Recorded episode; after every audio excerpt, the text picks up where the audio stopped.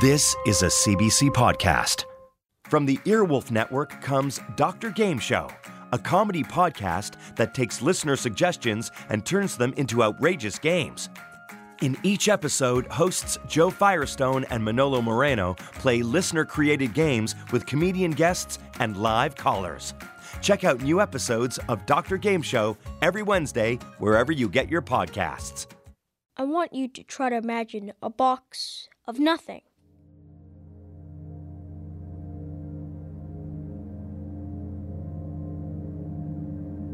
You can't really, right? Because a box would be containing something. What if it's containing something that is not containing nothing? Okay, now try to imagine a box of infinity, like everything.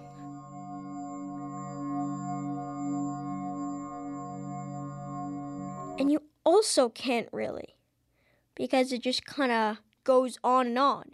And you can't contain it if it keeps going, right? What's up with that? Tai asks why.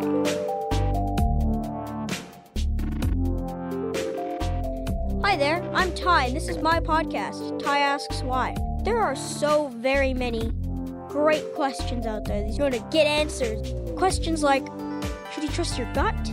What happens after you die? Why do we dream? What is love? How are we going to fix climate change? And which one is cooler, zero or infinity? Numbers have always meant a lot to me. My first language might have actually just been math. When I was young and I still really didn't understand English that well, I knew how to talk, but I was still trying to grasp a hold of the many concepts of English. But math is just like, it was there. Although I could understand the math at a raw level, I couldn't really express it, and apparently it always came out as jumbly and confusing.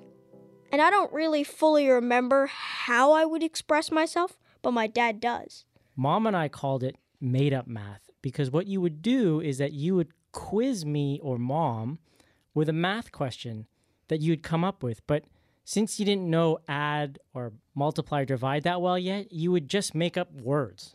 You'd say something like, hey, Dad, what's eleven tiddly fifty-nine? And I would have no idea, because you were the only person who would know what the answer was. Mm-hmm. Do you remember that? Yeah, I remember asking about some sort of, like, pancake. Sure. And you're like, Tai, I have no idea how to do a pancake. And then I had to, like, explain it to you. Yeah, I think you've been explaining math to me for a long time. Since the simpler times of the pancake functions, I've spent a lot of time reading old secondhand textbooks from this old bookseller in our neighborhood. And I would absorb more knowledge, be like a sponge sucking up the math. There are numbers that can be put into fractions, numbers that can't be put into fractions, and just go on forever. You guys know the Fibonacci sequence, right? One plus one would be two, two plus three equals five. Three the length five of your eight. Belly button to your feet to your head, the ratio of that equals the golden ratio.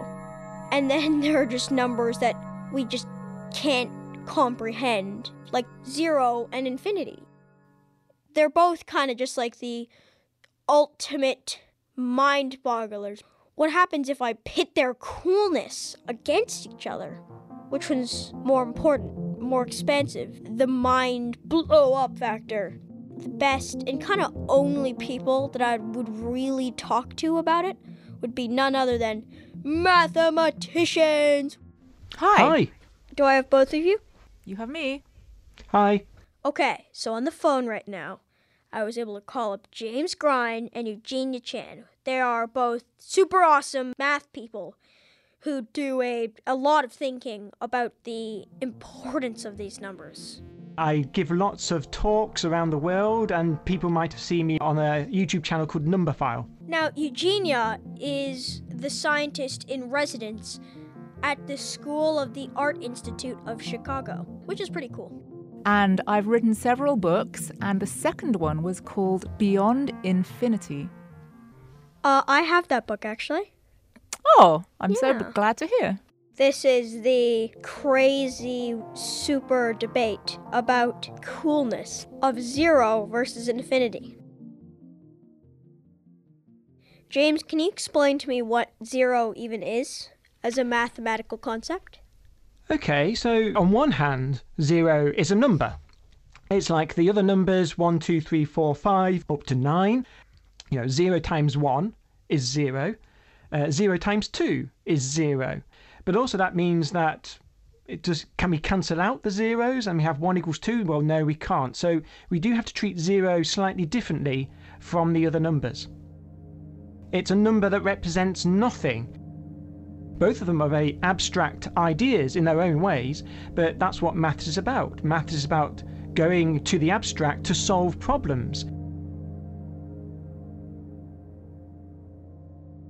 Because, like, even if we just have the drawing of the number one, that doesn't mean it's one. That's our interpretation and our symbol to represent the concept. You could point at one sheep, one cow, one coin, but what do those things have in common? There's this idea of oneness that they have in common, which is not something you can point at, but it's something that they all share.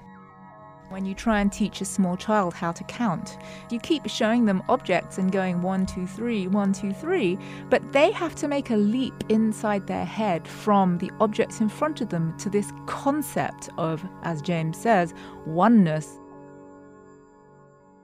And you can't do it for them. You can't point at it. You can't see it. You can't touch it. You can't feel it. You can't eat it.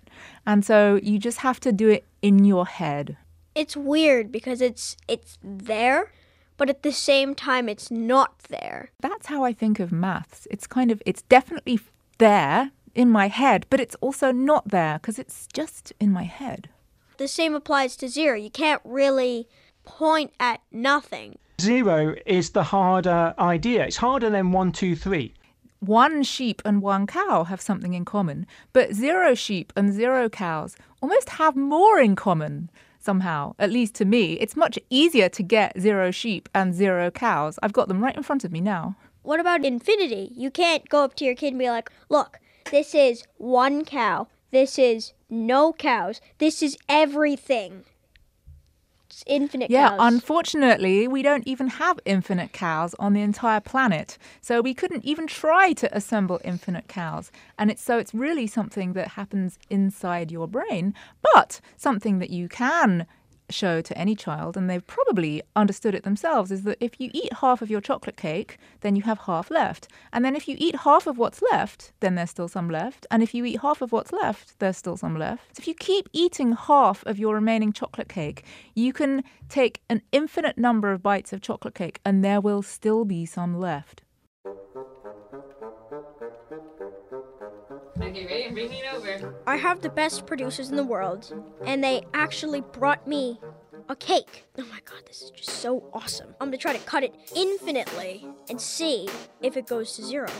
Okay, here we go. Cake break! So I'm cutting the cake. Mm-hmm. Oh yeah. Do you think you can cut it infinite times still?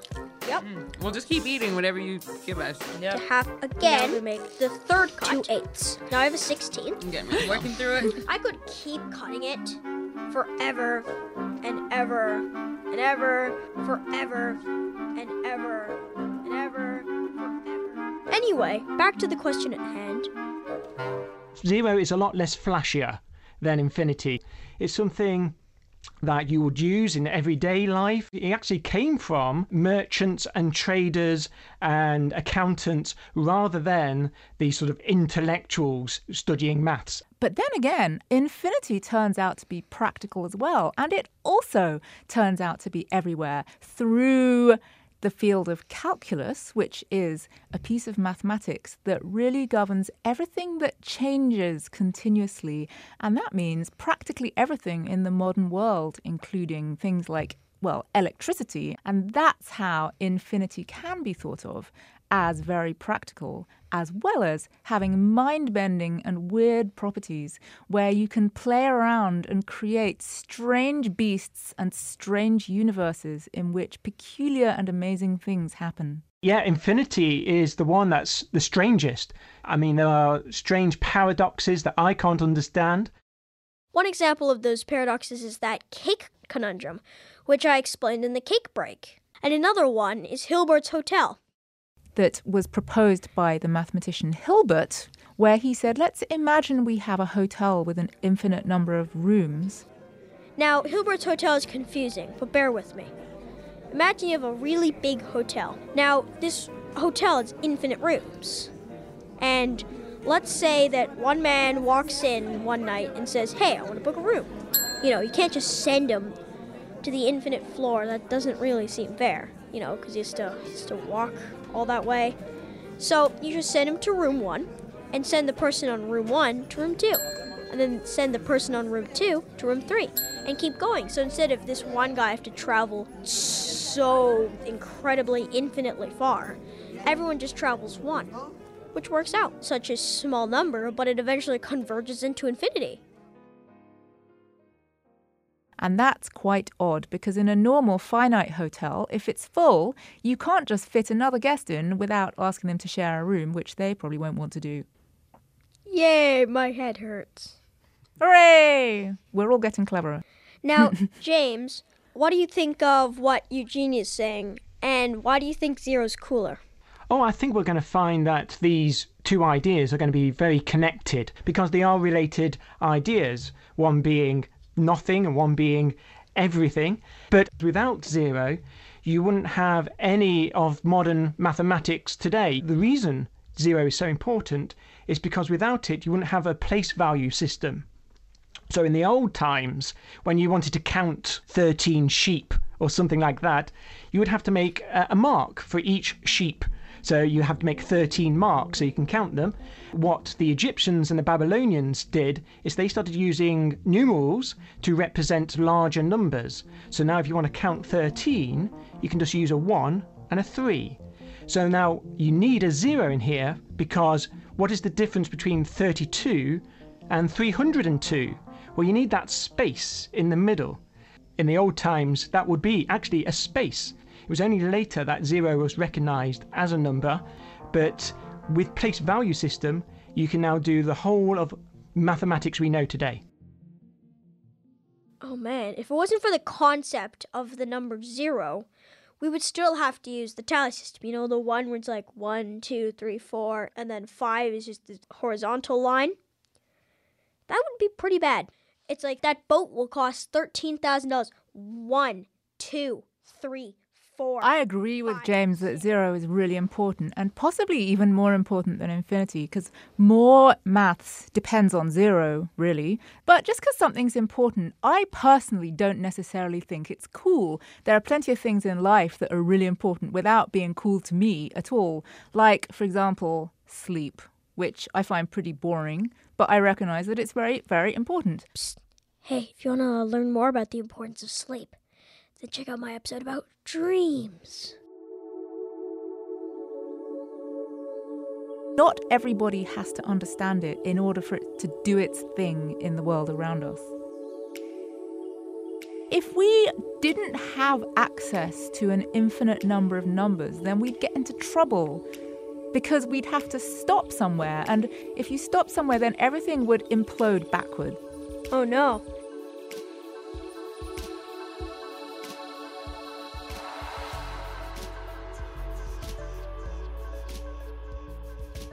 Zero, at its time, was a weird idea, but it's turned out to be the more practical. Our computers, the internet, and with just using zeros and ones, you can send any number or any message around the world.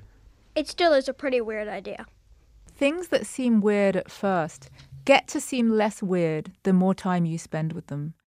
I like things when they make my mind bend. If I feel like my brain is kind of exploding out of my skull, then I feel like I'm making some progress. And that's why I really personally find infinity cool, because there are mind-bending things like that maybe one plus infinity is actually different from infinity plus one. And maybe there are actually different sizes of infinity, so that there's the smallest infinity, but then there's a bigger infinity, and then there's an even bigger infinity. And you can keep going like that infinitely, so that there are infinitely many bigger and bigger infinities. Wow, that was just the sound of my brain's exploding. Those sorts of weird things are why I really love maths, because it's a place where I can explore things that don't really happen in the real world. The real world is very important and it's where we live our lives, but I really like the world of ideas.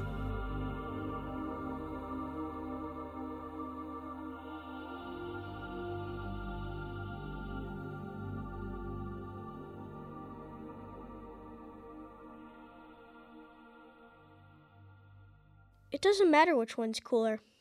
They're both so interesting and so elaborate. They're different and they're beautiful. Math is messy, but yet in its messiness is a beautiful elegance. Math really is able to take you away. That's what I love about it.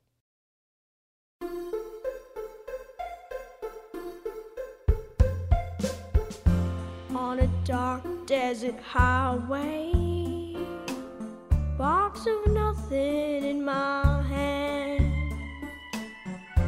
Up ahead in the distance, rising up from the sand, stretching above the clouds. It's the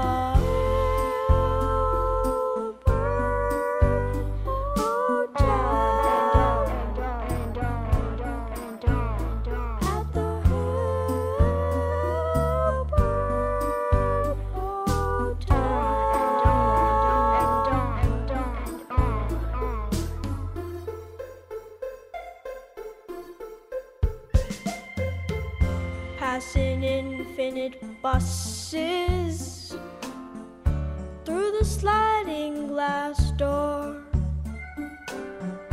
Get my infinite key card. It's for the infinite floor. I must be at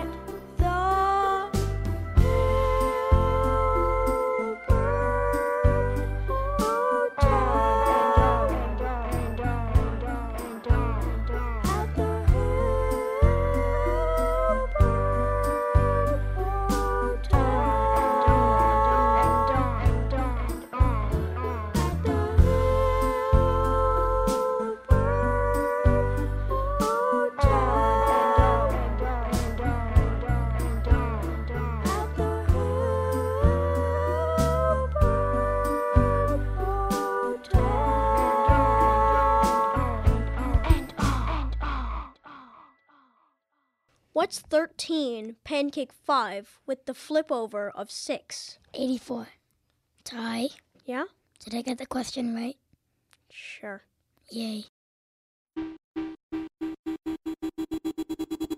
Thank you so much for listening. I'm Tai Poole. The show was produced by Veronica Simmons and Yasmin Matern. Our digital producer is Olivia Pasquarelli. Today my guests were Doctor James Grime and Doctor Eugenia Chang. You guys are awesome. Thanks to Crystal Duhame for the editorial assistance. The theme music is by the legendary Johnny Spence. And also thanks to Johnny for helping me write and record the Infinity Song. Next time on Ty Asks Why, climate change. Do you ever lose hope? Yes. Till next time, I'm Ty. Keep asking why. For more C B C podcasts, go to cbc.ca slash podcasts.